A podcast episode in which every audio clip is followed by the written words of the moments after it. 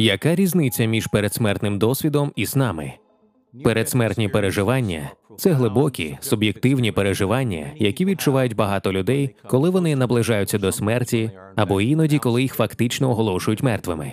І вони включають такі явища, які важко пояснити, як відчуття виходу із фізичного тіла, перегляду всього свого життя, зустрічі з деякими іншими сутностями, яких фізично немає, які іноді інтерпретують як божества або померлих близьких, і в якийсь момент прихід до точки неповернення, після якої вони можуть продовжувати і все одно повертатися до життя. Для людей природно думати, що передсмертні переживання схожі на сни чи галюцинації.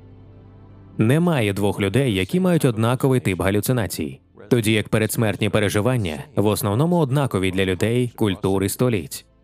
Я думаю, що якщо ви подивитеся на те, які речі зазвичай викликають галюцинації, метаболічні зміни, наркотики, зміни рівня кисню, травми мозку, ці речі викликають певні відомі ефекти: плутанину, збудження, войовничість. Вони дуже відрізняються від типового спокійного, умиротвореного, послідовного змісту передсмертного досвіду. Ми розглянули конкретні речі, які можуть викликати галюцинації. Вважалося, що можливо брак кисню в мозку відіграє роль у передсмертних переживаннях, оскільки незалежно від того, як ви наближаєтеся до смерті, брак кисню в мозку є одним із останніх поширених шляхів. Але ті, хто перебувають у передсмертних переживаннях, насправді мають кращий приплив кисню до мозку, ніж люди, які не стоять на шляху смерті.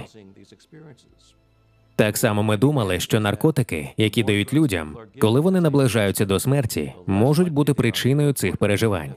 І знову ж таки, ми виявляємо, що чим більше ліків дають людям, коли вони наближаються до смерті, тим менша ймовірність, що вони переживають передсмертний досвід. Отже, ліки та нестача кисню не спричиняють передсмертні переживання. Вони можуть фактично перегнічувати їх. Ви можете дивитися на сон як на випадкову серію видінь, спосіб обробки проблем у вашому житті та пошуку рішень. Існують феноменологічні відмінності у змісті між снами та передсмертним досвідом. Передсмертні переживання часто мають точне позатілесне сприйняття, тоді як сни та галюцинації цього не мають. І це, як на мене, мабуть, один із найкращих способів відрізнити сон від передсмертного досвіду.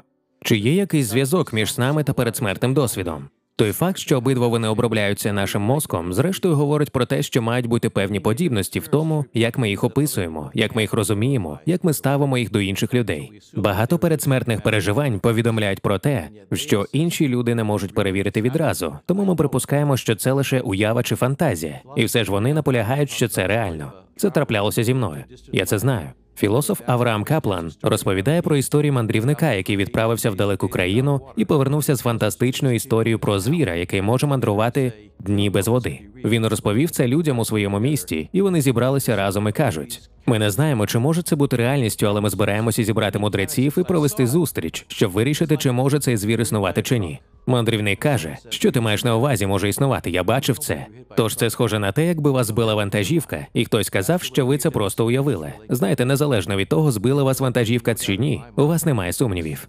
Це те, як передсмертні переживання пов'язані з кінцем. Він відчуває, що в його розумінні немає жодних сумнівів, що це реальний досвід, який він пережив більш реальний ніж цей світ.